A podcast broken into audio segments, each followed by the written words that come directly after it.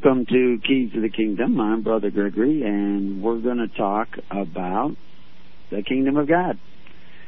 I want to apologize to everybody who tried to listen to us on Blog Talk this morning. Uh, evidently, there was a slight little glitch in the way we set up the program. A setting got changed, and the program was set for three hours later than we intended. Uh, and we will have that show anyway, so everybody who gets up late can hear it. As then that will be at um, 10:30 Eastern or uh, Pacific time, and I've already sent out a notice on the network uh, explaining that, and so everybody should be able to get that notice and figure out where we're going to be at at 10:30 our time, and what time that is where you are.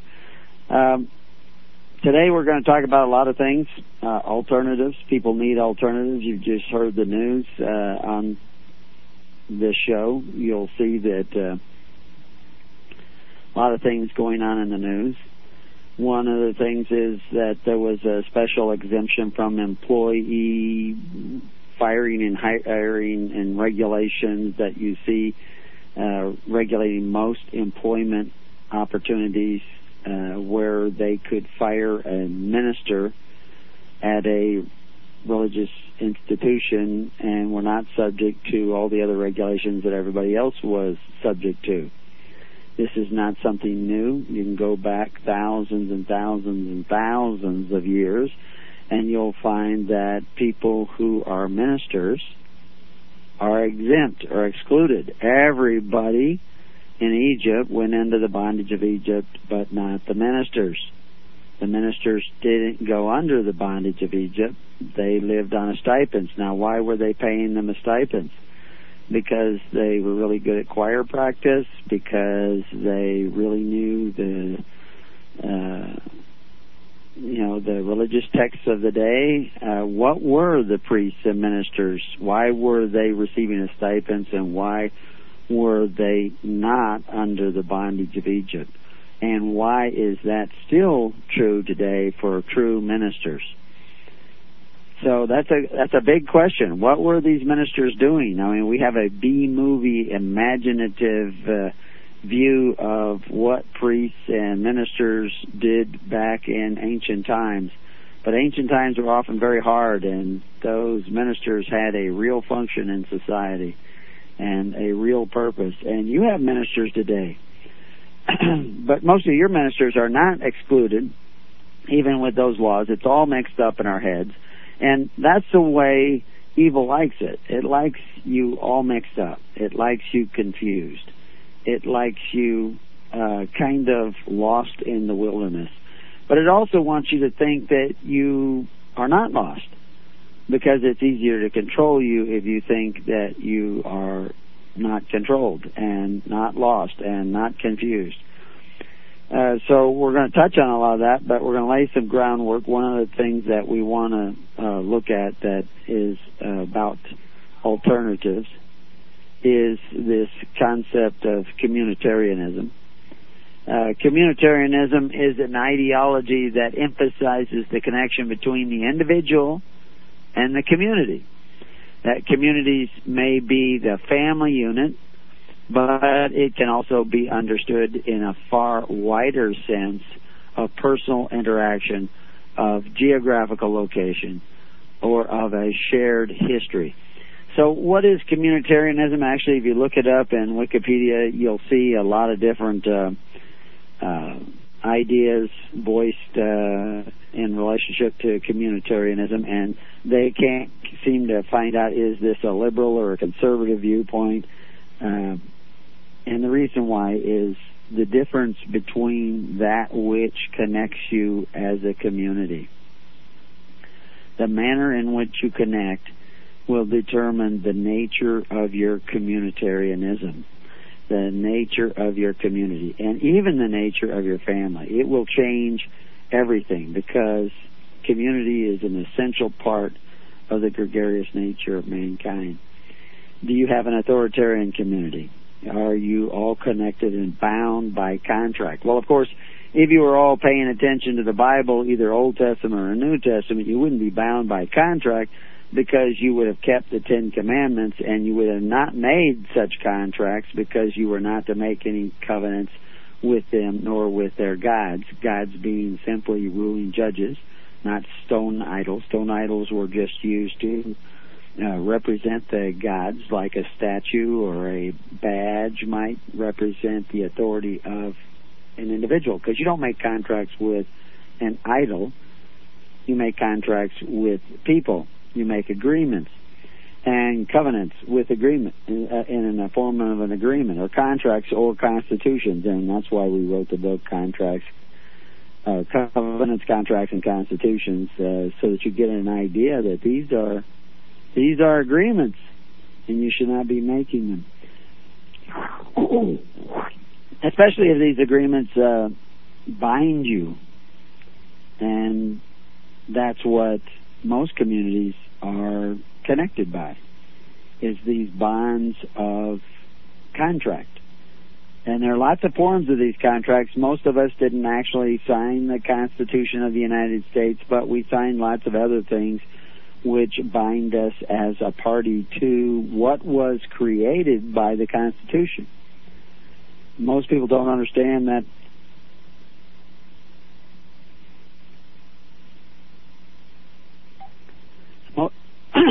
excuse me, most people don't understand that the Constitution was a contract between the states. And the contract's purpose was to create an additional body politic. And that body politic, uh, body politic would consist of congressmen and senators and presidents and secretaries and even post office uh, um, employees to some degree that would be working for the federal government, would be part of a government, a international government, serving different nations, and those different nations were the states, which is why you read in Clark's Summary of U.S. American Law that uh, the states were as foreign to each other as Mexico is to Canada, even after the signing uh, and, and agreeing to the Constitution of the United States. The states were foreign to each other. Now, that was not the case after the Civil War. Civil wars often change things depending on who wins. They almost always change things no matter who wins, but how they're changed depends on who wins the Civil War. In this case, the federal government won the Civil War and the states took oaths of fealty. Now that wasn't the end of it. There was a lot more things that they did, but eventually the people became not citizens of the states in which they live, but residents in the states in which they live and citizens of the United States. And the nature of their relationship to government changed. And that is one of the things that alters communitarianism how that relationship is created. So, in the community that you live in, just like in communities of the past, such as Israel at the time of Moses, you became a nation by virtue of your membership in the United States. And you became a party to that institution created by the Constitution. You were never a party to the Constitution. That's been ruled over and over again by the Supreme Court. And we the people does not refer to you. It refers to the states and only to a certain number of the people of the states, not all the people of the states. This is why it was never put to popular vote. So now understanding that, that your relationship to government can change and your, therefore your relationship to community can change, we need to take a look at one other aspect before we start looking at alternatives, alternatives to government, alternatives to banking, alternatives to all those benefits that you get from the governments of the world that bind you. And that is who is your priests and ministers. Now, in early church history, Christians no longer could get benefits from men who called themselves benefactors but exercised authority one over the other. In other words, you couldn't go and apply for free bread from Rome. You couldn't go and apply from for free bread from Herod. You couldn't go and apply for any of those benefits that cost your neighbor money or sweat or toil. You couldn't go and apply for those because that would be coveting your neighbor's goods and we were still supposed to keep the commandments and we know that because Jesus said all the commandments hinged on two commandments love God and love thy neighbor as thyself. So you still had to keep, keep the commandments, but he just kind of summed it up into two basic commandments which he gave us. Because we know that it's not loving your neighbor if you send men to his house and force them at gunpoint and under threat of jail and threat of penalty and fines to contribute so that you can have free education, free health care, and all the other things that you want for free. That would be coveting your neighbor's goods. It would be a violation of the Ten Commandments. It certainly would be a violation of the commandment given to us by Christ to love your neighbor. Because that's not loving your neighbor, that's controlling your neighbor and taking away his rights to choose, taking away his right of choice, taking away his liberty. And you're not supposed to be doing that. That's wrong of you to do that. That's a sin. That's a violation of the Ten Commandments, a violation of the commandments of God. So we're not supposed to do that. So therefore, you're not to go and apply to the priests and ministers of governments who operate that way. And if you hadn't done that for the last hundred years, you would still be a free nation today. You would not be citizens of the United States, or at least the United States would not be one of those benefactors who exercise authority. But you've done it. So now what are you going to do? Uh, anyway, I see some people were noticing that they couldn't get in on Blog Talk today, and I guess they're explaining that uh, Blog Talk will be at 10:30 PST uh, time, Pacific Standard Time, and. Uh, so anyway, I just thought I'd mention that again for anybody who's coming on to this show late, as that Blog Talk got delayed for three hours. but anyway, um, so who are your priests and ministers? Well, they're the people down at the county seat and the courthouses and all those places that you go to get government services. Those are the people who minister to you. Those are the priests. And when you make your sacrifice, you know, people say, oh, blood sacrifice or the, the sacrifice was done away with at the cross. Well, not for you, because you've made covenants with unbelievers. And so therefore you have to sacrifice on their altars and give to their priests and ministers. And they will take care of you according to what they want to do and they actually do take care of many people. I know many people who are receiving Social Security benefits. That's your Corban. You're taken care of by the altars of Social Security. That is your sacrifice, and that is how you are taken care of. And that's how people were taken care of in Egypt. Once they went into the bondage of Egypt, 20% of everything they did during a given year, the value of that had to be given to Pharaoh. And the Pharaoh took care of the needs of the people in time of calamity. The problem is that's too much power in the hands of Pharaoh, and Pharaoh will become corrupt, and he'll start making his instruments of war. He'll start taking your sons and daughters. He'll start taking the best of your fields because he can. That's why we do it. So, because we can, isn't that the same? They can because, and they can because you have contracted with him. You have made agreements with him. And your parents have sold you into bondage. And now you're in bondage. So now you want to not be in bondage. So what do you do? You have to repent. You have to start gleaning in the field at night for your benefits and stop sucking the benefits of Caesar, Pharaoh, Nimrod, now, you may not be able to go cold turkey without starving to death in the ditch. So, what did they do in Egypt? They continued to pay their tally of bricks, but they started gleaning in the field at night for their straw until they got good at that again. That was communitarianism through voluntary compliance with the needs of your neighbor. Voluntary sacrifice. That changes you, changes your neighbor, changes the nature of your community. Now, in the United States, they formed a gigantic socialist community. They've done this in Australia and Canada and England and all throughout the European Union and in many other countries. The poorer the country, the less they uh, do that. But even in some of the poorest countries, there is elements of that socialism there. And that socialism weakens the community and strengthens the central government. I saw an article the other day about Obama that wanted to consolidate departments. Supposedly that's to save money, but when you consolidate those departments, you unite them under a single head. That's centralizing power again, and that's going one direction.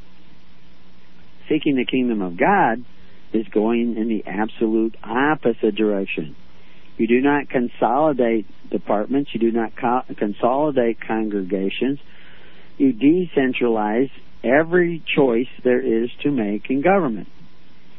In a congregation, every elder of that congregation will have to come together with every other elder in that congregation and make choices. And they need to have a minister who helps facilitate those choices. And they need to support that minister in whatever work he does. And that's their tax. You can call it a tithe, but that's their tax. Do you have to give them 10% of everything you earn? If they need it to do the job, yes. If they don't need it to do the job, no, because you only tithe to them according to their service. But first you have to come together and pick that minister. And you have to start looking to him more and more for those social services you've been looking to the benefactors to exercise authority. Now I know there's a, a lot of young men out there and even some young women out there or mediumly young, young compared to me, that are getting by without being a part of any congregation and not being a part of the government of the world. And they say, well, we can just do this because we're strong and we're healthy. Have at it. But that's not kingdom. Kingdom is coming together, not forsaking the gathering together. You don't come together because you need help. You come together because you need to help others. Because Christ came to help others. And so therefore you need to have that as a primary motivation in your life. To become the ministers of your community. Every elder was a minister of the community in the kingdom of God from the Levites on, from Abraham on. Every elder was a minister, but they got together and they picked a specific guy who was their minister of their congregation. He was the firstborn of a society. The firstborn in your family was the priest of your household and your household included your grandfather and you and your sons and their wives, and that was a family. and you had to take care of not only everybody in your family, but other members of society when it was necessary because you you didn't just do it because someone was poor. You did it because it was necessary for someone who had fallen or gotten injured or gotten ill or just needed help. You helped them start businesses. You helped them become fruitful. And that was the kingdom of God because you care about others as much as you care about yourself. Because that's the nature of Christ and if you're not doing that, you're not doing anything in the name of Christ. No matter what words come out of your mouth, if you are not gathering together for the purposes of taking care of one another, you are not doing anything in the name of Christ. Write that down. okay. So now, if you want to get to some of the alternative monies, alternative banking, alternative government, you need to understand those basic principles, and that's what we're going to be talking about in the next couple of hours.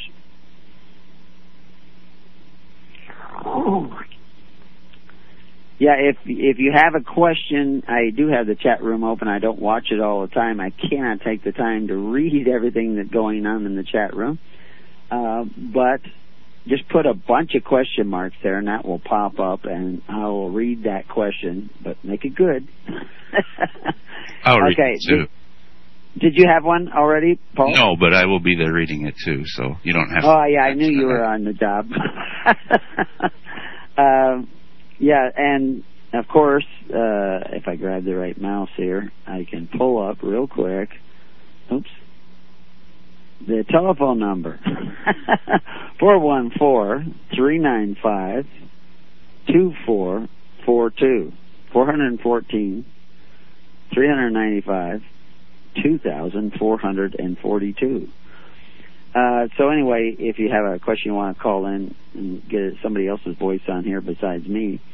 Uh, There is. but anyway, There is a question now. okay, there's a question. says, so then, a minister needs to just have the vote of 51% of the congregation in order to lead. Isn't that democracy? Where did he get the idea that that was the case? uh, yeah, that's uh, that question is to get.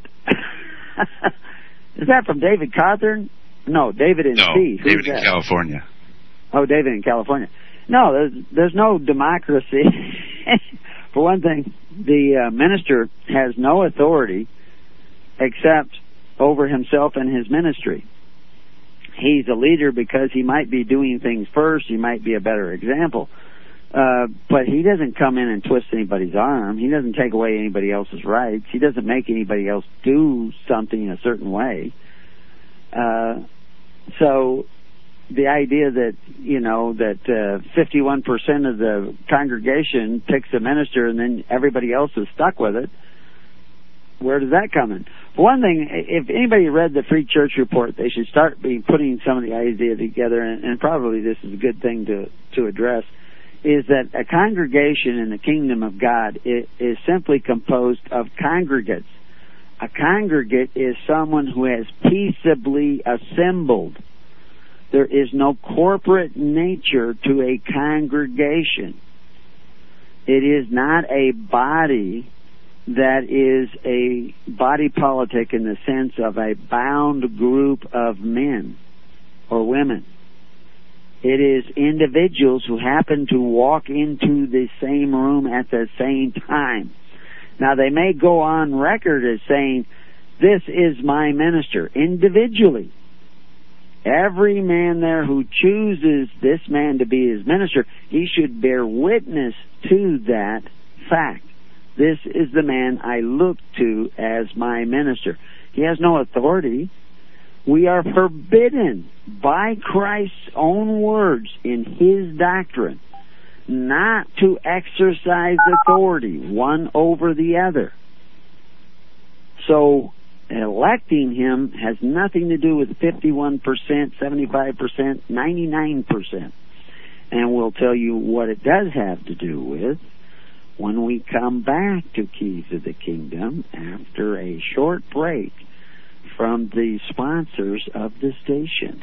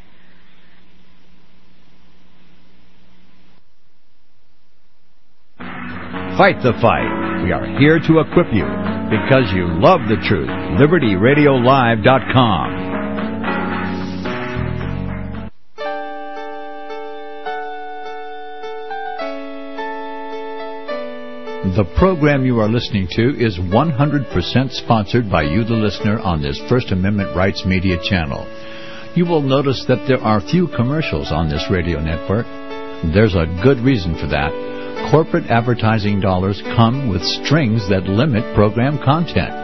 So without your help, these programs cannot continue on internet or our several affiliates.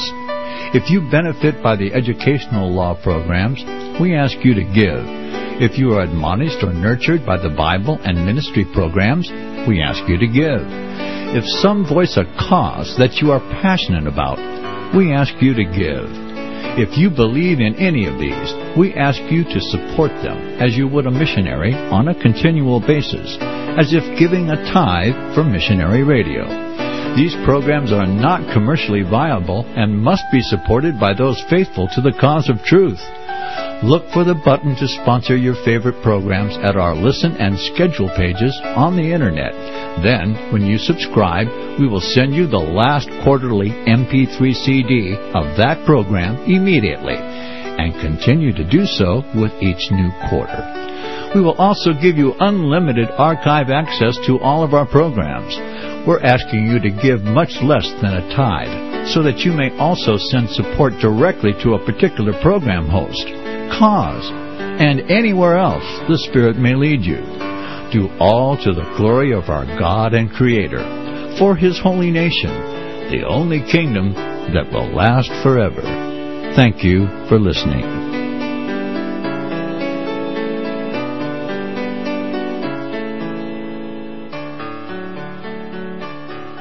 If you read the history books, the most often asked questions of Southerners was this, why did you fight?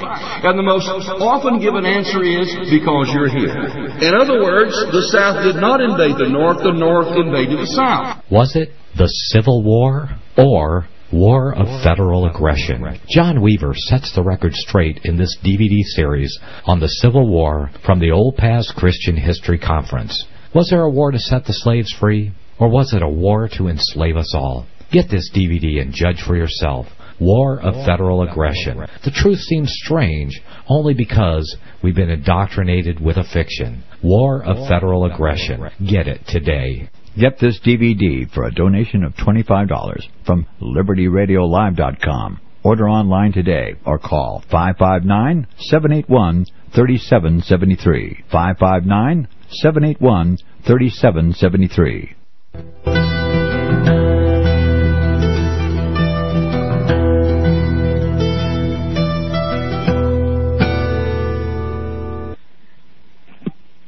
Welcome back to Keys of the Kingdom. I'm Brother Gregory, and we're talking about the Kingdom of God. I was looking at the chat room here, and uh, Nitsan is with me uh, sitting here, uh, and uh, he was explaining who some of these people are in the chat room. I don't know who everybody is, but uh, uh, I see Gordon is there. And in case you didn't get my email yesterday, Gordon, yeah, it's okay to come. so, and I see Mark in Texas, and I see King's Pilgrim. That's got to be the guy north of me. I haven't heard from him lately, but I see he's listening to the radio show. It looks like because there's only so many King's Pilgrims out there. So and uh, I see a few others uh, that I don't really recognize. Um, but anyway, we were talking about how do you elect a minister? Well, you elect a minister because you elect him for yourself.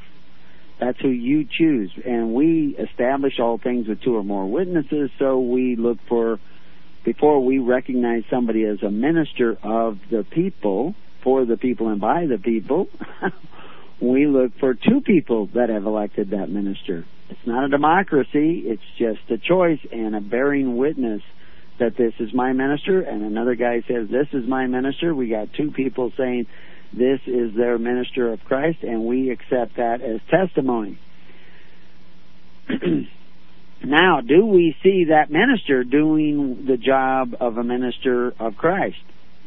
Well, that will come with time. We have to watch. We have to see. He has to. So we need records to see. He has to do it in the open, not in the dark. So he keeps records.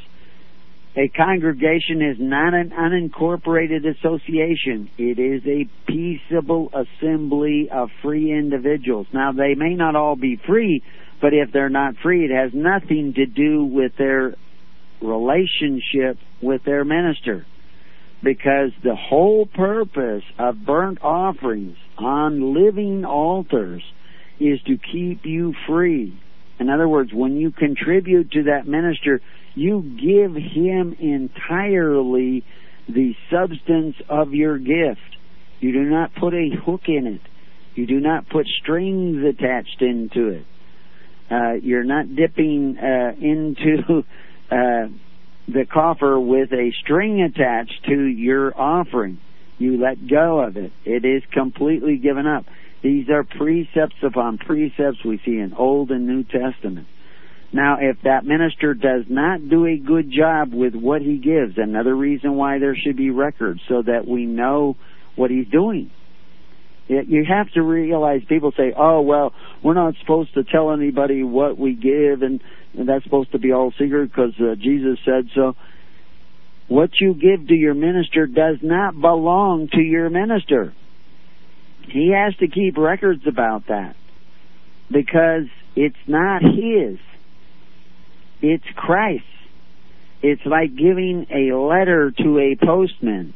That letter does not belong to the postman. He treats it as if it's his own because he protects it, but he has a mission to deliver it to the address on that letter. When you give an offering to your minister, he has an obligation to give that as Christ would give it and you have an obligation to make sure he does that. And if he doesn't do that, stop giving to him. That is your power of choice. The government is in the hands of every elder of every congregation. The only thing that is given up is the offering itself, not your choice to give or not give. That means the power, the power remains with you. So anyway, so it's not democracy. We got that pretty well nailed down, I think. it's amazing how many times we have to explain that over and over again. Picking a personal contact minister on the Living Network at hisholychurch.org has nothing to do with a democracy either. It has nothing to do with electing a leader who can exercise authority. It's about giving someone a chance to serve you and others and to become a part of a living network of connections between people seeking the kingdom of God. And if you will not pick a personal contact minister, that's evidence to us that you don't really want to find the kingdom because you're not enlisting any. It's like you got somebody lost in the woods. And so you're going to go out there in the woods and somebody says, okay, you take this section, you take this section, you take this section, and we'll check all these areas. You guys walk, you know, 10 feet apart, and so that you don't lose sight of any particular part of the ground, et cetera, et cetera, and we'll cover this whole area. And you say, oh, I don't want to do it like that. I just want to wander around until I find somebody. well, then, if if you're organizing, uh, the guy who's organizing is going to put somebody else in your section because you're a flake. You just want to go do your own thing. You don't want to be a part of anything else. You don't want to serve anybody else. You don't want. You just want to go do your own thing. Have at it. It's a free country.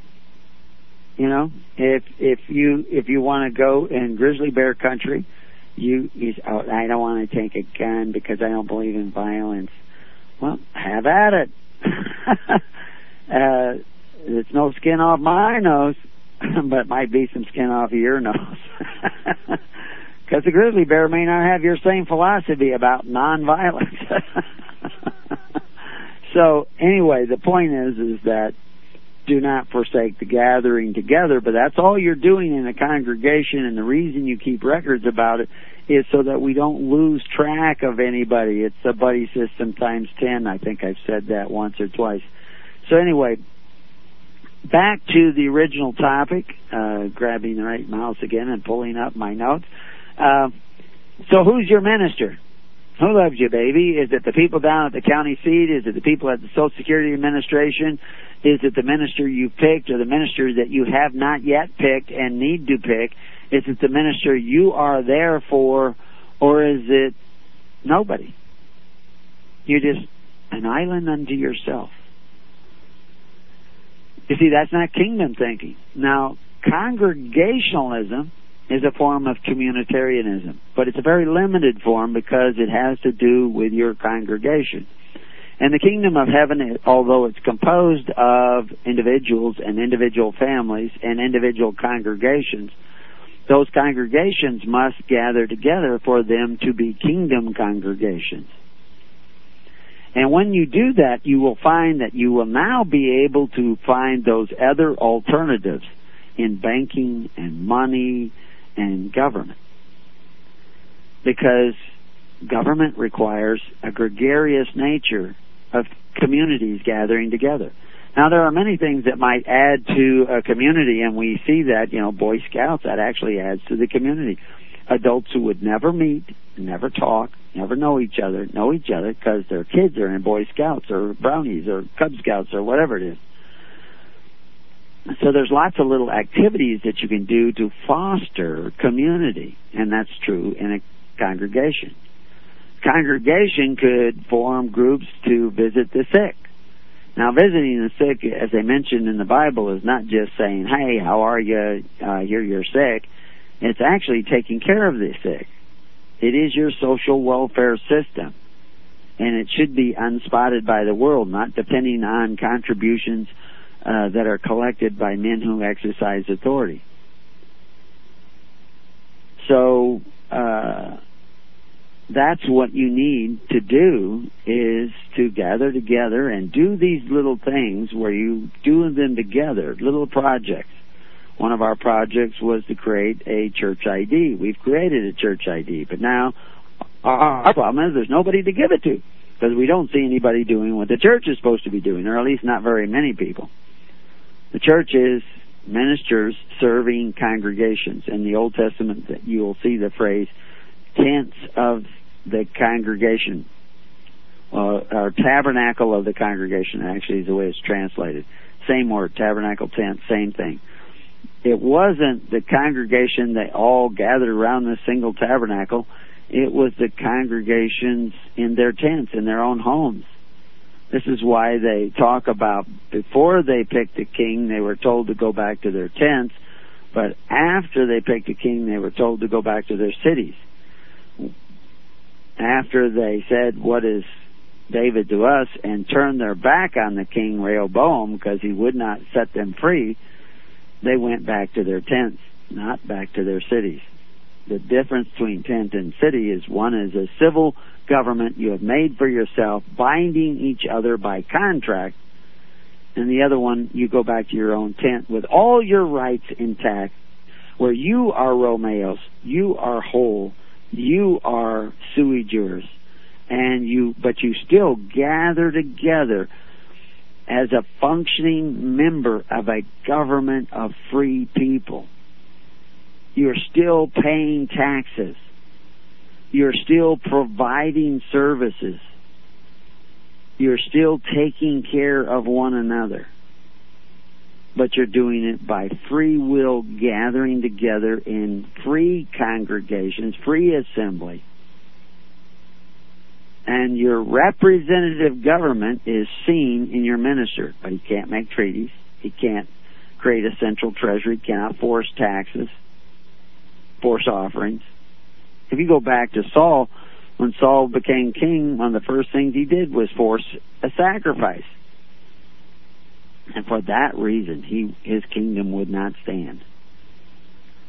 So how can any kingdom today, any government today, be expected to stand? It won't. The people are weakened. They, they will not stand. They will all come tumbling down. And there's not a thing you can do about it. But there is something you can do about your relationship with the community round about you. You can start seeking the kingdom in that relationship. Start setting your neighbor free. Stop making your neighbor contribute to your welfare and start seeking the alternative kingdom. So one of those alternatives is it, that we talked about this week on the PCM group and and send out a few emails here and there on is banking. And you know, I'm not going to probably have time to go through all of it. We have a website up on on an alternative form of banking. It's not going to be a pure form if we go with a federal credit union uh, or even a state credit union. But a credit union, one thing that I found interesting in studying credit unions a number of years ago is that a credit union uh, simply cannot be called a bank. There's actually statutes in different countries that says you can call a credit union anything you want, but you can't call it a bank because credit union is not a bank. Now, federal regulations over the years have tried to hone it a little bit more in the direction of a bank, but it really isn't a bank. A bank still hate credit unions. Credit unions do not have the foreclosures you see going on in banks. Credit unions can forgive debt. Credit unions can decrease debt. Credit unions are not created for profit. As a matter of fact, the people who run the credit union, actually in charge, the board of directors, seven men, or seven people, uh, cannot receive any pay for their job. I mean, they could receive personal donations, but they cannot receive any pay from the credit union. They cannot profit. They cannot even earn a salary as a, a member of the board of directors. The only ones who get a salary are people who are actually laboring on a day-to-day basis, such as bookkeepers, tellers, and and office managers, etc. And a credit union is not for profit. If it accidentally makes a profit, it has to return that profit to the people. Now it can hold funds uh, that are would might be considered uh, profit, but they can't hold it for profit purposes. They hold it so that they can forgive debt. If they make extra money, they are supposed to put aside a certain amount so that they can forgive debt if that comes out. And because it's a membership organization, now this is where credit unions fall down, and that's by choice, it's not by design, is that if you had his church credit unions, your congregation see you uh, not being able to find a job, not being able to work, not being able to do what have you, they could very easily come together and help you out. You know, the the movie Big Fat Greek Wedding, you see in there where they're talking in the restaurant and they're they're manipulating her father, but they they talk about needing something. Oh, what's the problem? Do you need money? Do you need help? Oh, well, you could take Nikki and you could move this person over here, and and they move their family members around to do different jobs so that somebody can go to school and learn what they want to learn. They help each other out. This creates bonds. And you can do this in communities as they do it in families. They don't hardly do it in families anymore. We've lost the secret of our success by wallowing in our success, but now our our success is a fraud because we're a debt nation. We live in a debt society. And one of the major culprits in that, or instruments that have been used in that to bring us to this point of bondage, that was one of the things in the news program just before the show, expect increased numbers of foreclosures in 2012. You thought you had seen enough. Millions and millions of people have lost their homes, and now more are going to lose their homes. This would not be happening if we, of everybody who says they're a Christian in America, were actually seeking the kingdom according to what Christ said, doctrines of Christ, we would not be having these foreclosures today. We would still be the richest nation in the world, but we would really be rich and we would also be independent. We would also be not meddling in all these other foreign wars all over the world. We would be the envy of the whole world, and people would be trying to emulate us, and we wouldn't have to shoot them to force them to give freedom to their people because the people would see, even the leaders would see that freedom is its own benefit. True freedom. And the wicked would be in the slums wherever they end up. They would be down there, you know, the bathtub ring of society because we would have all been headed for the kingdom for a hundred years, two hundred years, but we haven't been. We've been headed away from the kingdom, and I blame that on the ministers of the churches who don't wouldn't know freedom if it ran up and bit them. They're interested in gathering their little congregations and getting their little tithe and being put up on their little pedestal. They don't come in the name of Christ. They don't come to serve the people any more than you know, they come to serve the people, but their book is a cookbook. They've turned the Bible into a cookbook where they devour the people and they use government to do it. You know, we have these prophecies in Revelation about the beast and the harlot, and everybody has their opinion as to who the harlot is, and it's pretty clear, according to even the, my confraternity Bible here that was given to me when I was in parochial school uh, it defines that as uh, sitting on the seven hills and the seven hills of what? Seven hills of Rome. But all these Protestant churches are just the daughters of the harlot because they're doing the same thing. They're using the beast. They're not setting the people free.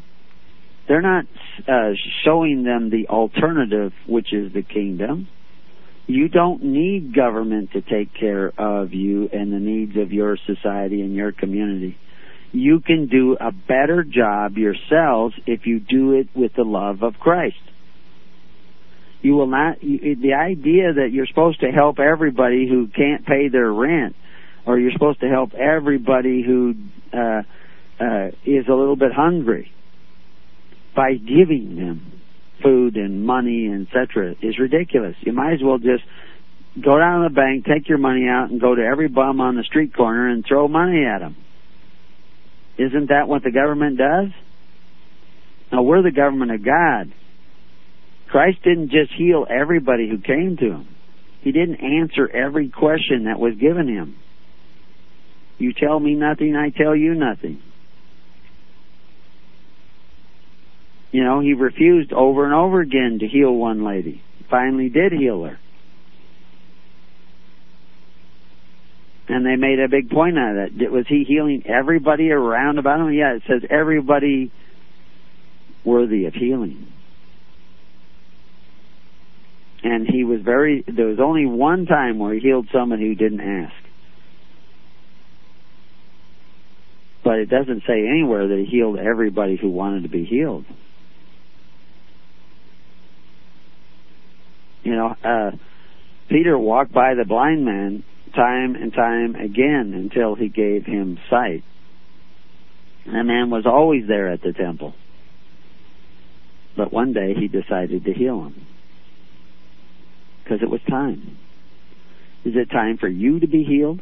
Is it time for you to get your sight back and see the kingdom is the alternative? If you have those congregations and congregations of congregations united all across the country and all around the world, you can start implementing a legitimate form of money. Still give the notes to the world because that's what the world wants. But you could have real money between yourselves, real exchange between yourselves, real charity between yourselves and you wouldn't lose track of anybody because you'd have real ministers who actually care about you as much as they care about themselves. And you would have those kinds of ministers because you care about your neighbor as much as you care about yourself. If you're not forming congregations of record, it's like taking a kindergarten class to the zoo and saying, go run for it, have a good time. you won't see all those kids when you get back that evening. They'll be everywhere. people aren't gregarious enough. They need to have this buddy system set in place. It's too easy to lose track of people.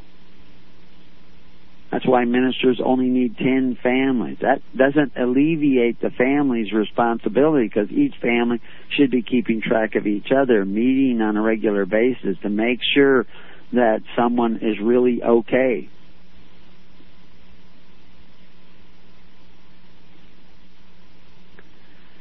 So anyway, uh, any more questions? I see a question mark down there. What was that?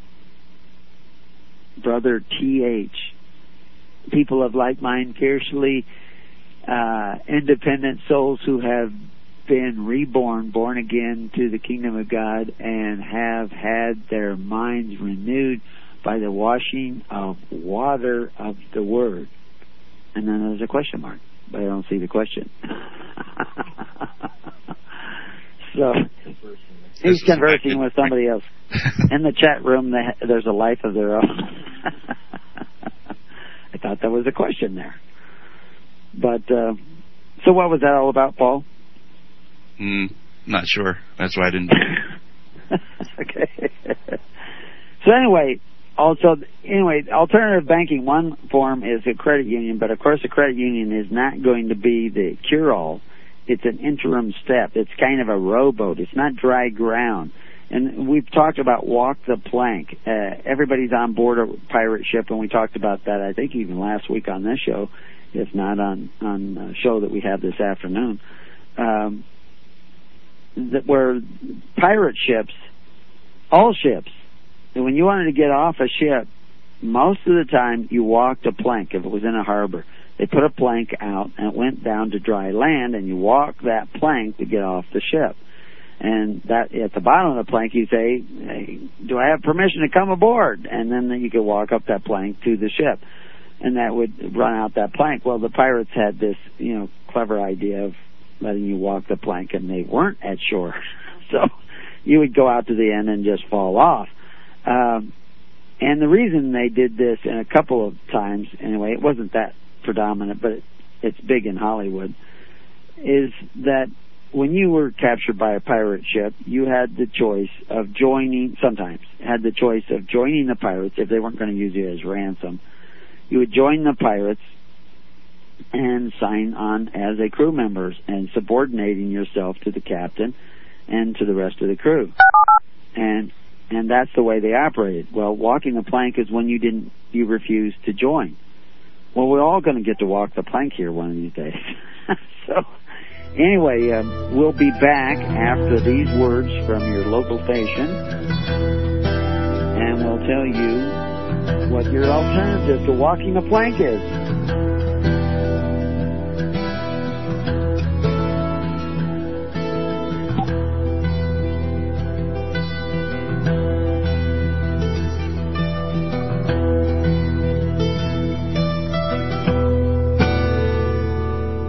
You have been listening to The Keys of the Kingdom with Brother Gregory of His Holy Church. For more information on the educational ministry provided by His Holy Church and Brother Gregory, including services, counseling, lectures, books, and other audio materials, please write to His Church at Summer Lake, Box 10, Summer Lake, Oregon 97640. You can also find us on the web at www.hisholychurch.net.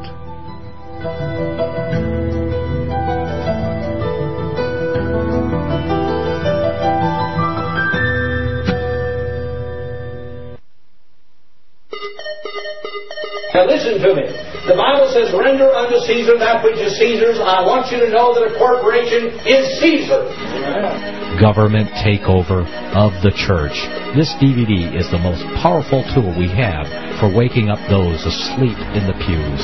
The scripture calls for his people to come out of her. The corporate church is the apostate church, the whore that rides the beast. Make copies and give them away to your corporate church friends and loved ones. The truth will make them free. They will watch the DVD, Government Takeover of the Church. Who will tell them if not you? Get this DVD for a donation of $25 from LibertyRadioLive.com. Order online today or call 559-781-3773. Now listen to me.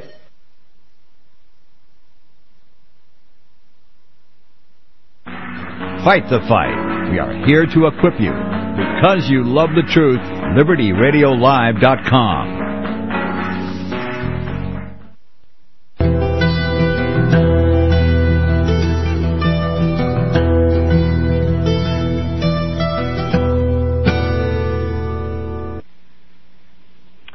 So welcome back. Uh, so one of the other topics we were going to talk about is uh, de facto and de jure governments, and most people don't understand what that is. And then we're going to try to answer some of the questions from Australia. And if you have any questions in the chat room, we will answer those. And if you want to call in, you can call in on the number which is 414 395 and 2,442. That's 414 395 2442. So, anyway, um, de facto, uh, both these phrases are Latin phrases. It's surprising how much law that we now see in America and Australia and England and, and many of the countries throughout the world is based upon Roman law. And that's why we have all these Latin words mixed into the law. And de facto has to do with fact. That's pretty easy to remember. De jure has to do with law. Now, people often, uh, jure, uh, what you see is J-U-R-E, but it actually would be I-U-R-E in uh, Latin, because they didn't use the J, um, was from jus juris, jure, which was a Latin word that actually means uh, law or justice or what is right. Uh, they had another term for legal systems, which was lex legis, legis meaning to bind. Legal systems were created by those contracts that bind you, while law was created by God and is simply what is just, right, and fair.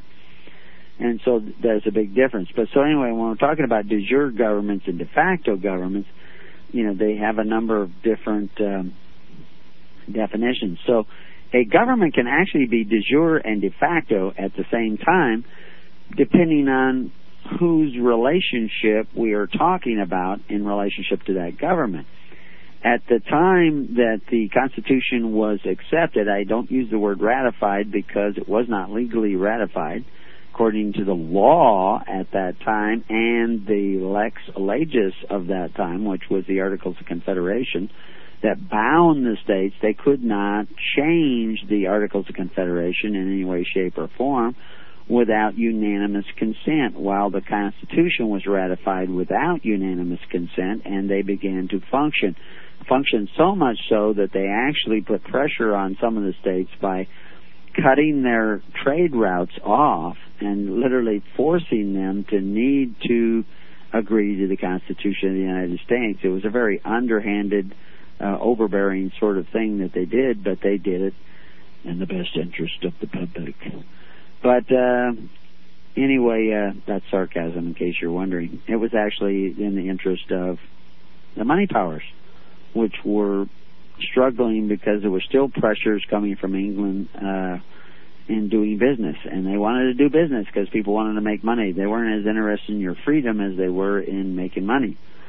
So anyway, the, the that Constitution was ratified, but uh, you know illegally, but it became law, and through acquiescence, it was a real uh, viable binding contract.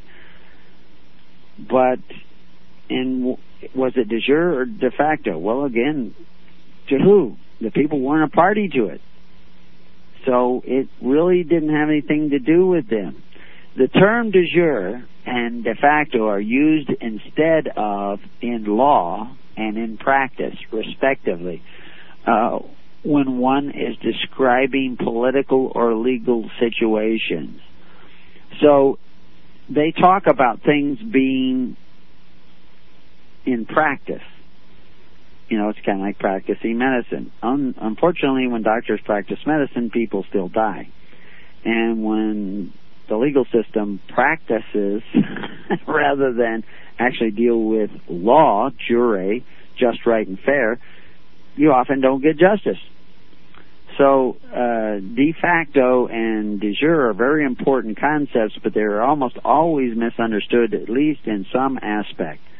Uh, de suetude is a term I used in announcing this topic of de jure and de facto.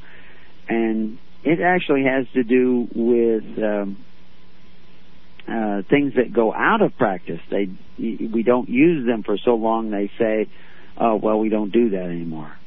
Uh, and so it says a practice may exist de facto where, for example, the people obey a contract as though there were a law enforcing it, yet there is no such law.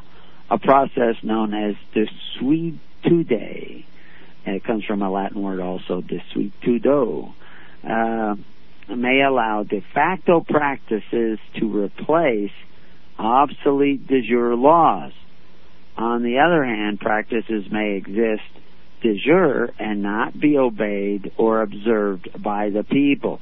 And of course, this is a, an important thing. I had somebody calling me up from Florida the other day and had seen our article on uh, uh, JC redemption versus UC redemption, and the reality is, is uh, again, the solution is uh, people coming together because you need people observing the concepts of righteousness and justice in order for the people to get righteousness and justice. Well, most people aren't going to be observing these. They're not going to be diligent in the search of these. So therefore you have to find those people who are. And those people who are, are the ones that hear his voice and come in his name. And those that aren't, no matter how much they go to church and sing, they aren't coming in his name and they do not hear his voice and they are not his sheep and they are not a part of his community and you should actually probably have nothing to do with them. Um, but that may be a process to come to that conclusion because everybody's been so completely deceived. It may take you a while to find out whether or not they really want to hear Christ or not. And the closer you get to Christ, the more you will find those people doing those things that that big long list of things, backbiting and and arguing and and uh, battling and and all these kinds of things and and lying and deceiving and treacherous uh, things behind your back. When you start seeing those things that will start coming out, you'll know, oh, wait a minute, this is one of those I'm not to have anything to do with. I'm not supposed to pay their rent. I'm not supposed to take care of them. I'm not supposed to feed them. I'm not supposed to have anything to do with them. Now, if they were actually starving and they were wounded in a ditch, you might help them and bandage them up because you're supposed to give drink to your enemy. You're supposed to love your enemy. But you're not supposed to make your enemy rich and comfortable in his foolishness. So therefore, you would not want to give to him in a way that would make him comfortable in his foolishness, make him comfortable in his laziness, make him comfortable in his irresponsibility. But you don't want to see him die either. So, you know, when it says give drink to thy enemy, it doesn't say give him milk and honey. It just says give drink, you know, bread and water kind of thing. And, you know, a little bit of beans too, that's okay. but the point is, is that you have to have discretion in what, who you deal with and who you stay with and who you work with and who you don't because there comes a time when you have to dust off your sandals and say, peace on your house because it ain't my house. Because we don't do that here in the kingdom. We don't lie and cheat and deceive and and all these things. We do something else. So back to de facto and de jure. Are you in the kingdom by practice? Ah.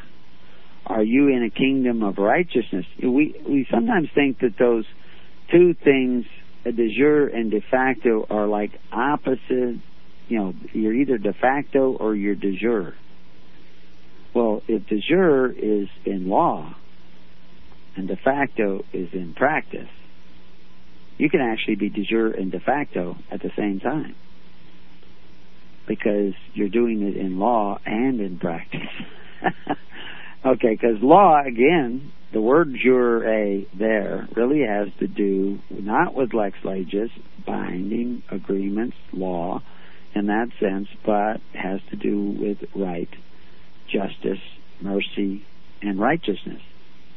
It's like when in the Bible you see seek the kingdom of God and his righteousness, the word they translate righteousness there is actually numerous uh, even theologians will tell you that the word would be better translated justification.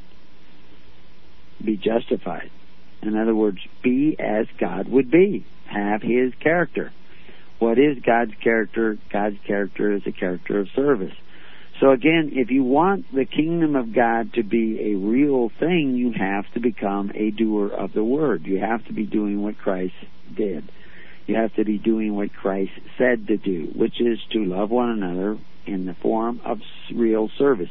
And you cannot do that unless you do what? Congregate. You got to be there. And when you congregate, then you can start practicing righteousness. If you don't congregate, you just go off in your own little comfortable world and do your own little comfortable thing. And, you know, I, I helped somebody the other day change a tire. Well, the other 99% of the day, I did whatever I dang well please. Well, that ain't kingdom. Kingdom is dropping what would please you and going and doing what is right for others. There's a local group out here, uh, Charles Stewart, I think, uh, runs it, and uh, they've got somebody in jail. I'm not sure all the details to it. I can't read through all of his emails. They come and go, but uh, they evidently had a call, and they called for money to be put aside in a trust fund to help with this guy's bail or something. I don't know what it was. Uh, and after their big call and request, the amount of money remains at sixty-four dollars and twenty-three cents. I thought that was a funny amount, uh, which I'm pretty sure his bail is more than that. I don't know what it is, but I don't think it's sixty-four dollars and twenty-three cents. And I did catch in his email that uh, Lewis Ewing was uh, screwing things up, uh, or at least he thought they were, and that could be true. And these are names you might hear from time to time. Um, but the reality is, is that all their emails and all their motivation doesn't seem like kingdom. They want to be free, but they don't seem to want anybody else's freedom as much as they want their own. That's a real problem. Everybody's not going to be free in that sense. I, I, you know, have said everybody will be free, but everybody won't su- survive freedom. And maybe everybody will never be free. But the reality is, if you want to be free, you have to start freeing others. You have to start caring about others as much as you care about yourself. And that's, that's a really an important part of the kingdom. So how do you do that if you don't congregate together? If you don't work together as a congregation and become the government of God, which is a government of the people, for the people, and by the people, where the people do not force each other to contribute to their personal welfare at the point of a gun or as a result of a democratic vote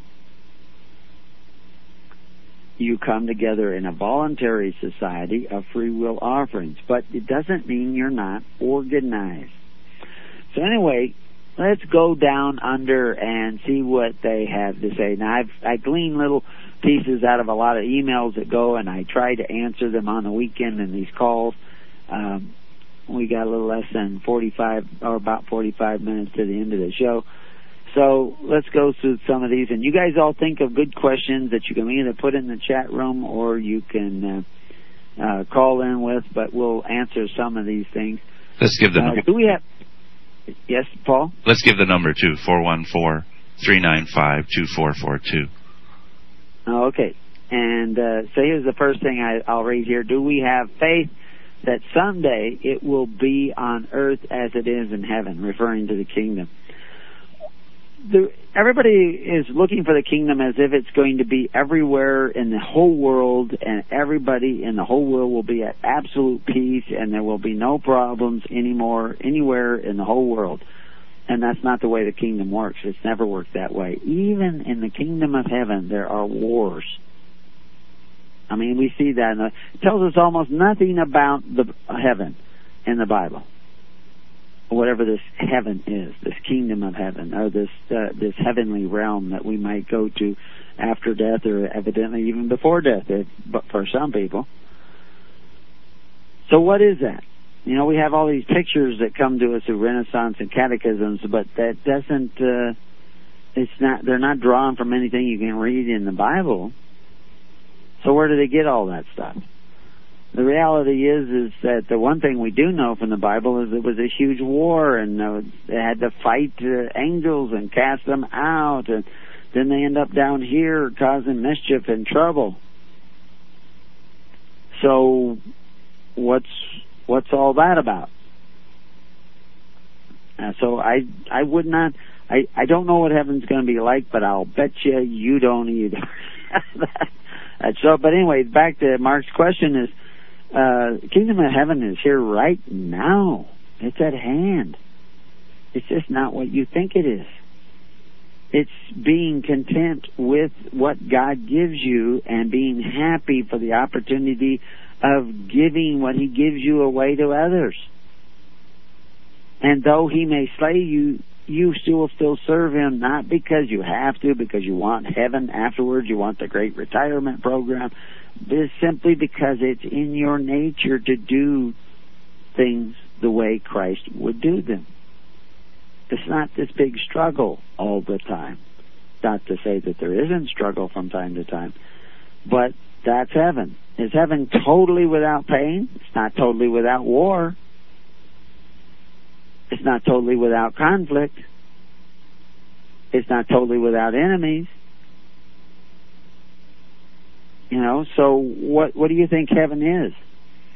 So what do you think the kingdom of heaven at earth? A kingdom come, thy will be done on earth as it is in heaven. That is not dependent on anybody else but you and God in you. That's the kingdom of heaven.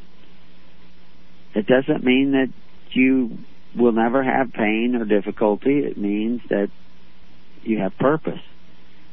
And you have a righteous purpose. And that's sufficient. Are we comfortable with the possibility that our person, self, body, may never be free, but the things that you do will ultimately set others free? That's a very interesting statement. That is a very interesting statement because if you're here to set yourself free more than to free others, you got a problem. How can the Holy Spirit of God, which wants to see you free, even willing to give up Christ's own life so that you be free, that if that spirit is not in you, you won't be free. Period. No chance. No way. You're not going to be free. You're going to have the illusion of freedom, but you will not be free. Okay, it says here, it seems there is a kind of selfish spirit with a lot of the freedom movement. They think they can only offer advice and help if they are first out instead of pointing to Christ.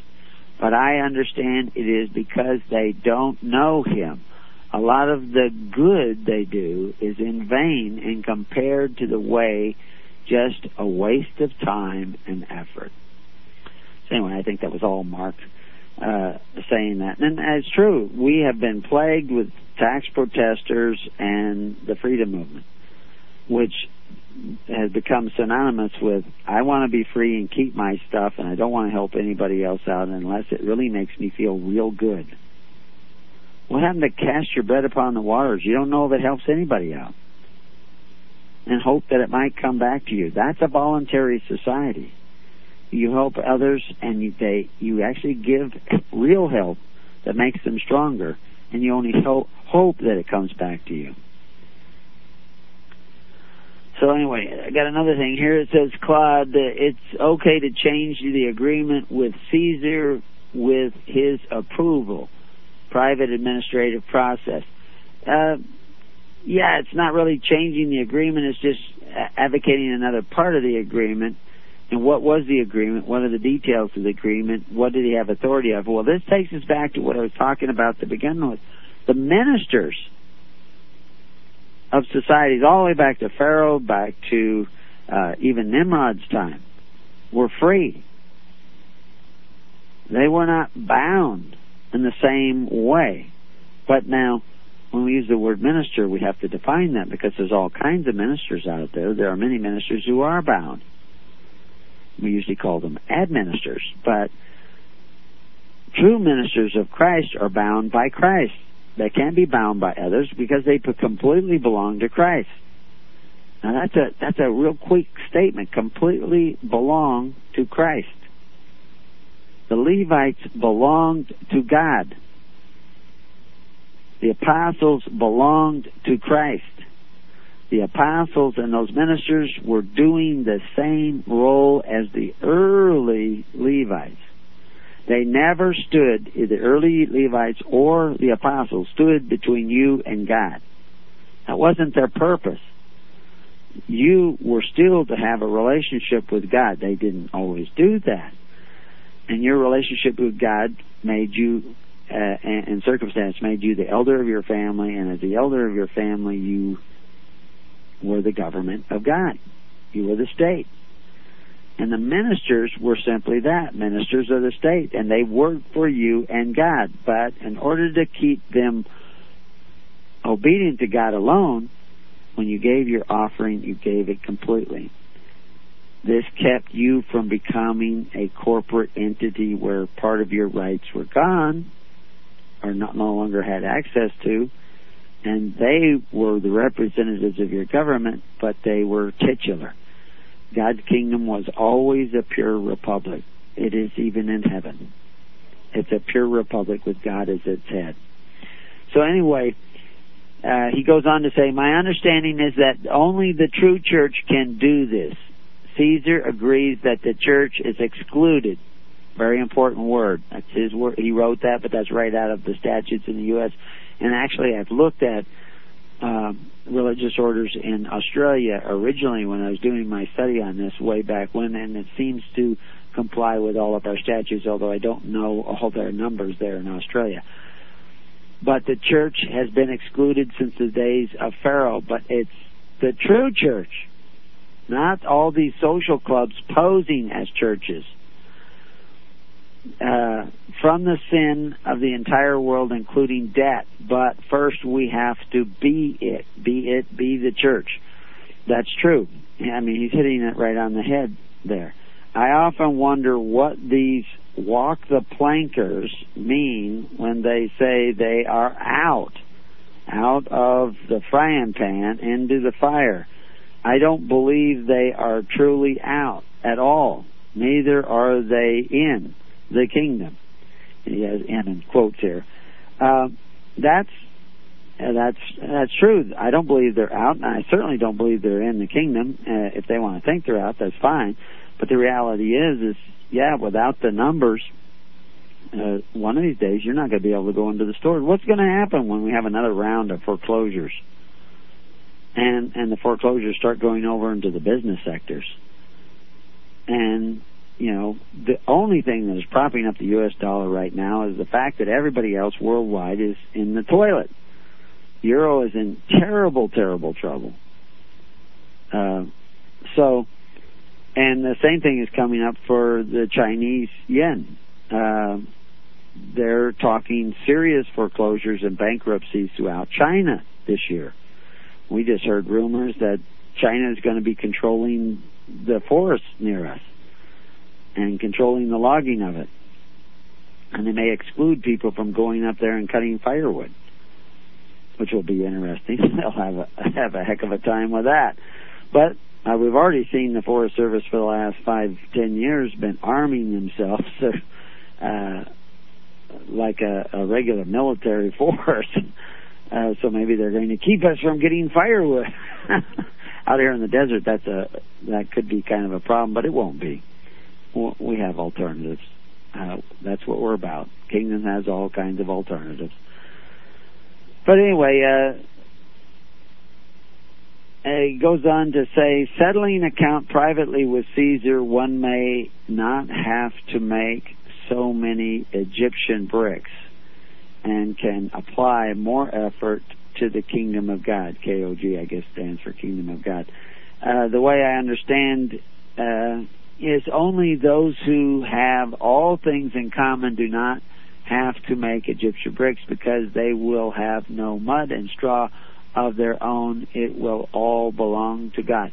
That's actually not 100% accurate, but uh, what he's talking about is, you know, the phrases in the Bible where they talk about they had to keep uh, the, uh, paying their tally of bricks, but they weren't going to get any more straw. Those are metaphors for benefits. Most Israelites did not make bricks. That's not what that was about. Uh, most many of the Israelites were stone cutters and bankers, and I mean, even uh, Moses' own brother knew the arts of the temple. Uh, there were extremely wealthy Israelites, and there were there were poor Israelites who were brickmakers, but those were metaphors for uh, benefits. They had to pay their tally of bricks, uh, but they weren't going to get their benefits. You're going to see that in America. You're going to see that in Australia.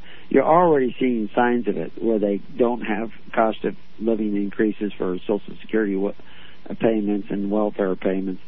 But you're going to see where people get less and less benefits, but they're going to keep taxing more and more and more. And it has to be that way because they're just raising the debt, raising the debt, raising the debt. And eventually, you know, it's like bailing and you can't bail fast enough. So, but the reason the church doesn't have to pay the tally of bricks is because the church is the government of God. It's doing the same job, and you'll actually find a quote from the uh, from the IRS on this subject. The church is supposed to be doing the job of government because the church is a government. It's not supposed to be supplementing the world government it's supposed to be the government of God.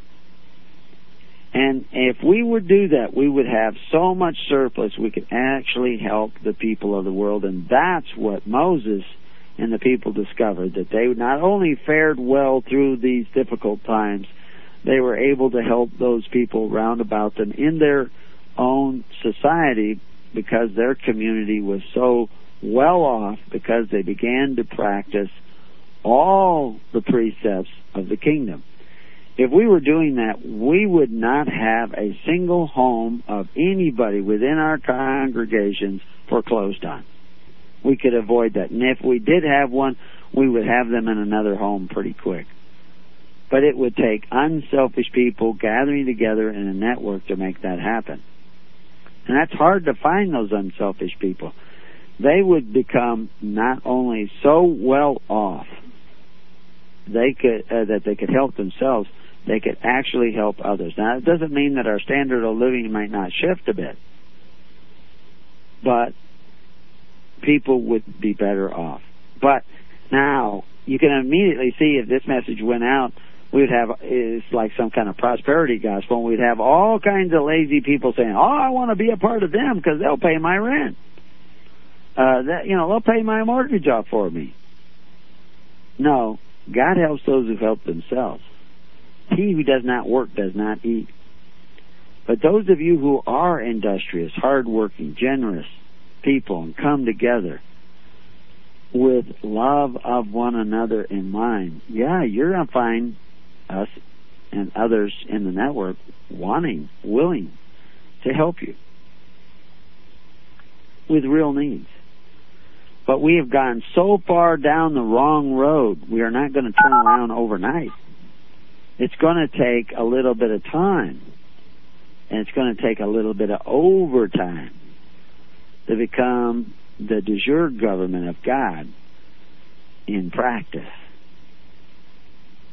So anyway, we'll be back in a moment to Keys of the Kingdom, and we'll maybe take a look at Chuck Baldwin and his article.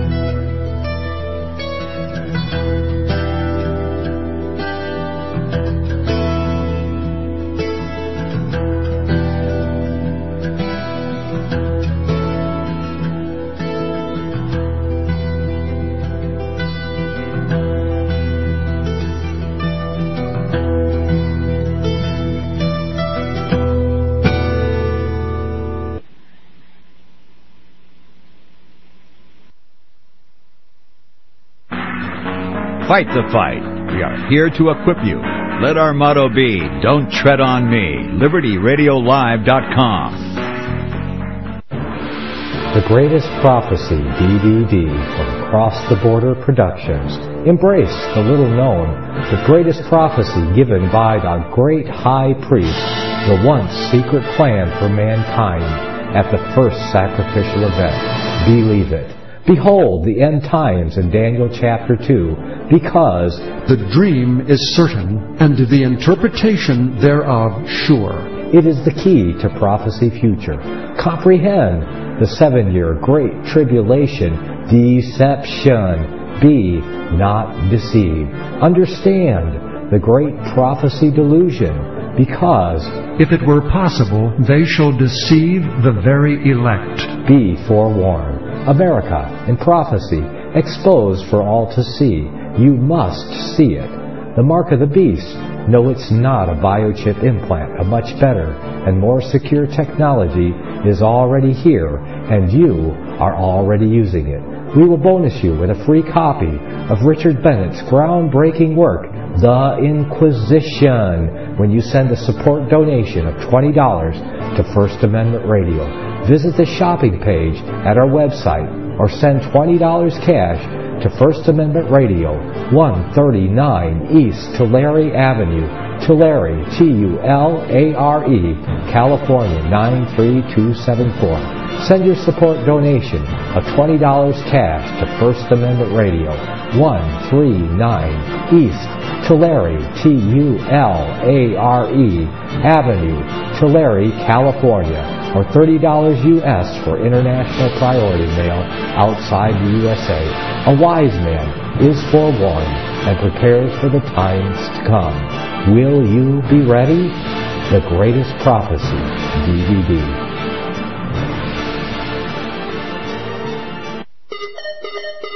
Now listen to me. The Bible says, render unto Caesar that which is Caesar's. I want you to know that a corporation is Caesar. government takeover of the church. This DVD is the most powerful tool we have for waking up those asleep in the pews. The scripture calls for his people to come out of her. The corporate church is the apostate church, the whore that rides the beast. Make copies and give them away to your corporate churched friends and loved ones. The truth will make them free. They will watch the DVD. Government takeover of the church. Who will tell them if not you? Get this DVD for a donation of $25 from LibertyRadioLive.com. Order online today or call 559-781-3773. Now listen to me.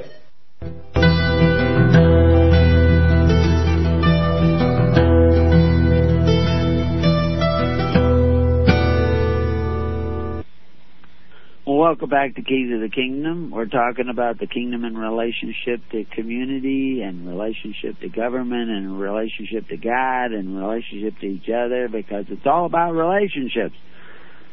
And the nature of those relationships is all about righteousness or unrighteousness and the, and categorizing your relationships in those ways will make a huge difference in the outcome. And Chuck Baldwin wrote an article, uh, and I took that and put it in my notes too. And it, it was he mentions the National Defense Authorization Act, which is really kind of an interesting title. I always love the way they make these ti- titles up, like the Insurance Portability Act.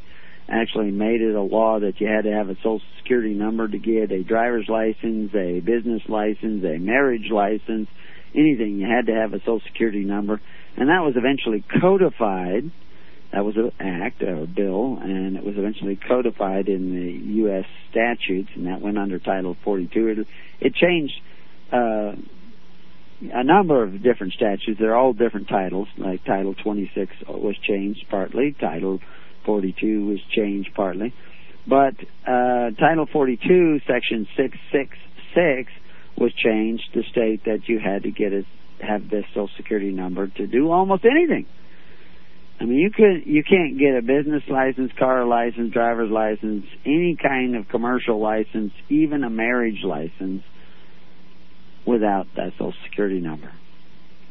And that is Section 666 of Title 42. So go go figure.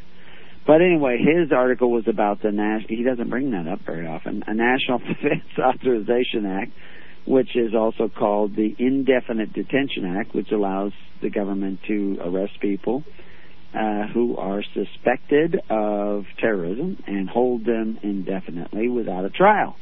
And I say suspected of terrorism because they don't have to actually prove that you're a terrorist. They just have to suspect that you're a terrorist and they can hold you forever. That's an amazing power. I haven't seen that since Tiberius. Uh, Tiberius made it a law where it was against the law to be a suspect. If you, if they suspected you of harboring thoughts against the government under Tiberius, you could be arrested and thrown in jail. I mean, that's why Solzhenitsyn was in jail. He didn't do anything. He just wrote a letter to a friend and somebody saw it and he went to jail, went to the gulag. That's law in America today. It's only a matter of time till they come for you. But I don't want you doing anything out of fear. I want you doing everything out of love. So forget I said that. So anyway, uh, there's a new law they got coming up, uh, HR 3166. That's not the code, that's the statute. And it also has an S 1698, also known as the Enemy Expatriation Act, sponsored by Joe Lieberman. Uh, that's got to be good. And Charles Dent of Pennsylvania. And uh, anyway, the bill uh, would give the U.S. government the power to strip Americans of their citizenship. Actually, that would be more properly said, strip United States citizens of their citizenship without being convicted of being hostile against the United States. In other words, you could be stripped of your, he says, nationality, U.S. citizenship, for, for engaging or purpose, purposefully and materially supporting hostilities against the United States. Legally, the term hostilities means any conflict subject to the laws of war, but considering the fact that the war on terror is a little ambiguous and encompassing any action could be labeled as supporting terrorism. But anyway, let's go back to that talk about uh, the laws of war. Remember, they have a war on poverty. so that would be war. I mean, you have generals in charge. War on drugs. Every time you turn around, they got a war on something. It's not just terrorism. These these bills in the right hands could have everybody in the country arrested in about 20 minutes if that was physically possible. Um, you know, there'll be war on public uh, uh, endangerment, and they they just had a, a a sheriff. I forgot what where it was, but he's got about 800 sheriff deputies underneath him, so it's a pretty big. Uh, I think it's down in San Francisco or something. Uh, he uh, was seen by somebody grab his wife's arm in a family dispute, and uh, they reported it to the district attorney, and the district attorney has him arrested for um, uh, spousal abuse, and is therefore because he's been uh, going to be arrested today, he's not going to be able to have a gun, so the sheriff can't have a gun anymore. so And his wife says she doesn't have any argument with him. She has no complaint against her husband, and she didn't bring any complaint. Uh, but some neighbor or somebody who uh, saw him her, him take his wife by the arm and thought he did it too rough is now got him, the sheriff arrested. And the district attorney says, I must do my duty. so, uh, anyway, they're, they're not going to have a sheriff there pretty soon, evidently. Uh, of course, he's fighting it. But he also, because of this accusation of a neighbor, he has to move out of the house. He can't stay with his wife anymore. and his wife can't let him come to her house anymore. She, now you got to remember, she hasn't made any complaints. She was standing up with him at the press conference saying, "I don't have any complaint against my husband whatsoever." And yet, now they can't be together. He has to go find someplace else to live, and she can't let him come over because the neighbors saw him grab her arm. You know, I don't know what the circumstances were, but this is ridiculous. Uh, and I've seen even worse. I'm I'm telling you, the law has gotten so bizarre that uh, you know I've seen this totally bankrupt a family, totally destroy and devastate a family. You know, I could I could go into just a horrendous story that I've seen not too far away from here. And I'm not saying the husband wasn't a bit of a jerk, but he he, he didn't even grab his wife. but uh, statements were made in the presence of a police officer, and now he can't live at home, can't go near his home. Uh, his wife needs help, needs him there, wants him there, can't do it. Government says they can't be together anymore. They didn't ask the police to do anything. she called up the police because she was worried about her husband. now she can't see her husband. He can't come to their house, can't be near each other. He's lost his job because of this supposed non-complaint complaint, and um, it's just bizarre. It's just completely gotten out of hand. Uh, but anyway, the point is, is that they're making these laws, but there's no justice. We don't have a justice system. And we had a Bible study here in the local community, and I brought up some things, uh, knowing who was at the table. And I, I said that I don't believe in the penal system of the United States and of any country because I don't believe that that the juror, jury, juris, justice, righteousness has anything to do with penalties. Now, immediately people say, "Oh no, I don't, I don't go along with that. We need a penal system." One of these guys is a correctional officer. His son is a correctional officer, and they think, of course, this is important. Correctional officer is not the same thing as a penal institution. It's just another one of those word games they're doing. Uh, what they're, we should not be having trials in courts for the purposes of punishing the wicked. Christians should not be involved in the concept of punishing the wicked. That is God's job. And you can go to the Old Testament and the New Testament talks about we are not to be doing things based on vengeance. We simply are not supposed to be doing that. That is not our job. That is God's job. We are supposed to be doing things based on righteousness. Now that doesn't mean that you will never arrest somebody or put them into jail, but the purpose you put them into jail is to protect the innocent and even them. It's not for the purposes of punishment. If you start doing, dealing with, attending to the law, judgment, mercy, and faith for the purposes of punishing the wicked, then you just took over God's job. You should be doing it for the purposes of righteousness, so that righteousness is done, so that the innocent are not hurt, and so that people, you know, uh, don't get themselves, you know, like somebody who's drunk or out of control. You make them stand in the corner and you put bars in front of the corner. That's why they're in jail, you know, uh, because they're not acting like an adult, reasonable individual. But you don't do it to punish them. If your intent is to punish, you will not get justice. You will just get punishment. You will just get anguish and anger and resentment. And so that's an important little tidbit. What does that have to do with seeking the kingdom?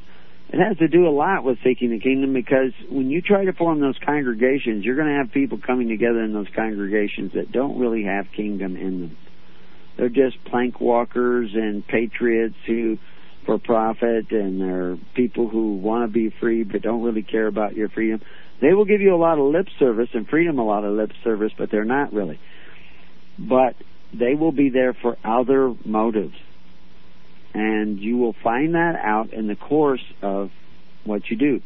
We don't realize that when you start going over to the idea of caring about others as much as you care about yourself, doing for others, waiting upon others, serving others, that simple concept, not for the purposes of weakening them or getting uh, a good name for yourself, but just because you want to serve others and help others and make them strong, teach them how to serve, it changes you because now the Holy Spirit can enter into you. So now we're talking about the metaphysical side of the kingdom, the spiritual side of the kingdom. If you start going the ways of the kingdom, it will change you. What you see in these laws, it's not the laws. This uh, HR 31, House Resolution 3166, or or the uh, National Defense Authorization Act, those things are evidence of a problem. They are coming from a certain spirit. It is a diminutive spirit of evil who wants to exercise authority more and there's not enough authority to exercise. They want more and more and more and more and they find anybody who's thinking outside of their little constructed box of power as the enemy. Baldwin went on to uh, point out that the MIAC state of Missouri reported uh, supporters of Ron Paul, Bob Barr, and Chuck Baldwin were identified as potential dangerous militia members. And Missouri state law enforcement officials were notified to be on guard. Beyond that, anyone that identified themselves as being pro-life pro Second Amendment, anti Federal Reserve Christians were uh, who believe in the return of Christ and even returning uh, Iraq war veterans were likewise targeted as potentially dangerous to Missouri state law enforcement personnel. You know, that's paranoia. You're going to see a lot of paranoia in the world to come. You're going to see it, and it's also self-interest which is what you're you've created this selfish society and you're surprised that you got selfish leaders they're going to elect wicked people because they themselves are wicked. When did they become wicked? When they started coveting their neighbor's goods through the agency of government. When you started becoming a socialist state. When did that happen? When you started getting Medicare and and uh, health care? No, it started when you had public schools. It started when you before the Civil War. It started when you thought that it was okay to take away from your neighbor so that you could have things better. That you could tax your neighbor and force him to contribute to your welfare. Because when you do that, what should have been for your welfare will become a snare and a recompense, and the Holy Spirit will not enter into you, and you will become blind. You will not see the cause of your own bondage and you will sit there and try to vote for somebody else as if if I elect this guy, I will be free.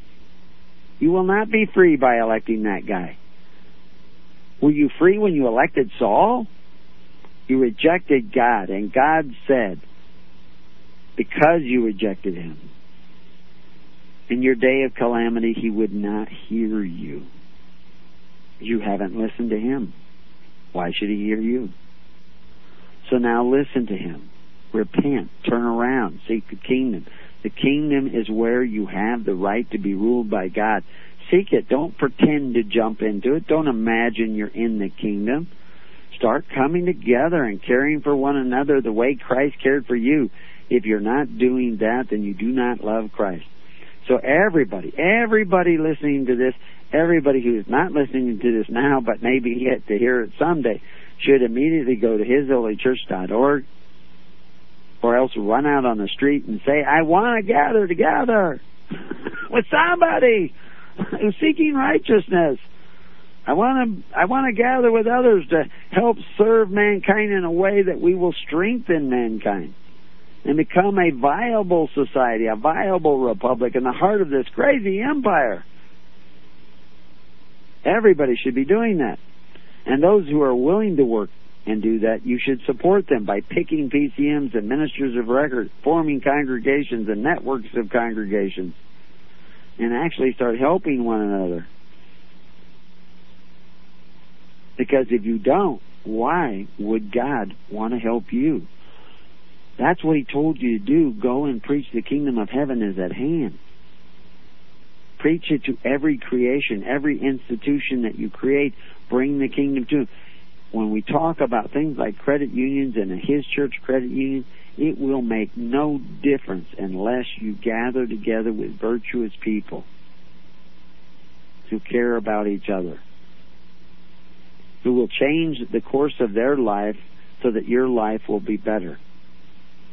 And they're doing that because they think and believe you will do the same. If you give me cause to believe that you will not do the same, then I'm probably not going to help you as much. It's back to bread and water. you're not you're not going to get uh, fancy and, and good and, and wholesome stuff, you're just going to get enough. Because that's all you do is just enough, or maybe not even that. Because maybe I'll dust my feet off and say, "Hey, I'm I'm not going to spend time on you anymore. I've got others to spend time on." So anyway, we're coming to the end of another show. Uh, we got a little bit of time left. Uh, anything come up in the chat room I should know about, Paul? um, I don't think so. I think uh, there's a lot of chatting amongst each other.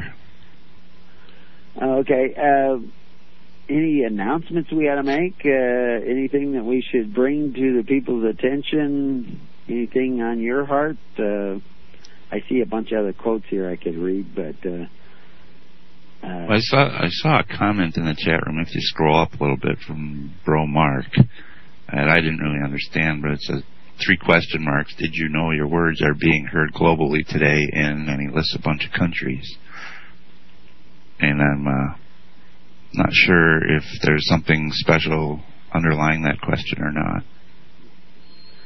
Yeah, I don't know. Okay. I don't know. We may have a, another radio program I'm going to be a guest on tomorrow at four, I think it is. I don't know. I send out a little bit of a notice on that. Uh, I haven't got confirmation back on that, but it's uh, it actually will be on radio stations in Florida and uh, New York. Uh, Real radio. It's yeah, it's a, it's on an uh, it's the program's called the Cafe, and uh, it'll be on the internet radio too, and we'll send out the links uh, on that so that people can. And I have never heard these guys before, uh, but anyway, they're talking about uh, having me on, and I just was looking to see if I got a confirmation of that.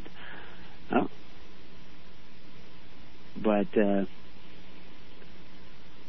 uh, I, I don't know. I haven't seen it. Still still lost. but okay. I, I'll let I'll let everybody know who's on the Kingdom News list. Uh, Watch the Living Network.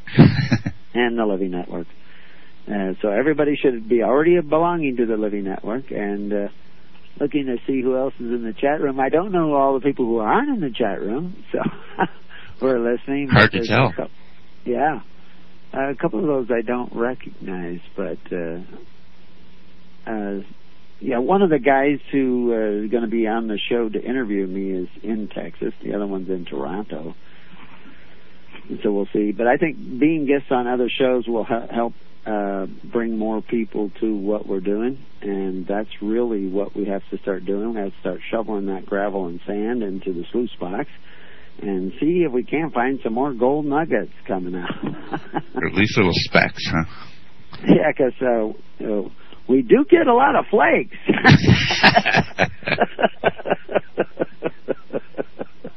but all that glitters is not gold. I think there's some pyrite in there. pyrite.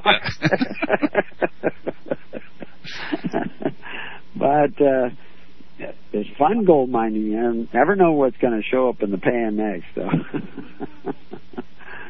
but anyway, I want to encourage everybody. You know, I harped on it enough that they start forming those congregations of record. Get on that network and start making connections and firm up those connections so they're not just email connections. We want to get those connections with real people. And we're gonna we're gonna have constant shifting and you know where people come and go, uh, but uh, that's why Christ had to say things like "He who perseveres into the end." So Claude in Australia says hi, and Doug in is that uh, this is Doug in Tennessee. Oh, okay. And uh, Tennessee, Arkansas. Lots of people putting up signs. yeah, they're waving, and uh, I think uh, wave back. Yeah, I'm waving back. he really is too. You know. Say again. Yeah, he really did. I have witnesses. Here, here's yep. David Cosser, and he'll say, "Here, David will say hi." Hello, everybody. Yep, I saw him. He was a waving. David. so I'm a witness. How you doing, Paul? Wonderful. Good. Good to hear from you. Yeah, you too. Yeah, we're enjoying this radio broadcast. So, right, uh, right in person. And you can do. Come on over. I'm not just talking to Paul. I'm talking to everybody out there. Come on over. Here's Gregory again. Yeah, so uh, anyway, uh, and Nissan's across here. I don't know if he wants to say anything. He's not reaching for the phone, so he's waving. Yeah, that phone thing, it's a little scary at times. But uh, anyway, uh, yeah, I think he, he's not really all that afraid of the phone. But anyway, uh, yeah, so I see uh, Gordon. Uh, let's see who else here that I've met. I don't know who Sin Baby is. Uh, well, we got a call coming in. We got a call coming in. We better get it quick because we're yep, running out of time. Out of time. You're on the air. Can you hear us? Yeah. You're on the air. Can you hear us? Turn down your radio. Turn down your radio. Yes. Hello, who's this? Hi, uh, I'm calling from Florida, and we appreciate you um, teaching us all this stuff. We had um, also two other persons connected on the internet. I'm listening to you on the internet. Uh huh. Now, this, I've heard this lady's voice before. Uh, you're from Romania originally? Yeah, yeah, yeah. I'm the person. right, you're the person. Well, that's a we should get our European guy, uh, whoever's on the European group or anybody, uh, to write those other people in Romania, and we'll get them in touch with you too. And you're down in Florida, and we've got it. We'll see if we get more people. But we're at the end of the show. Thanks for the call. thank you, thank you. God bless. Bye. God bless. Bye.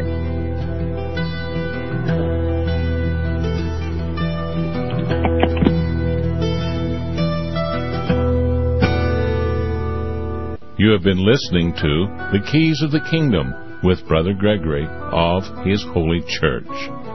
For more information on the educational ministry provided by His Holy Church and Brother Gregory, including services, counseling, lectures, books, and other audio materials, please write to His Church at Summer Lake, Box 10, Summer Lake, Oregon 97640. You can also find us on the web at www.hisholychurch.net.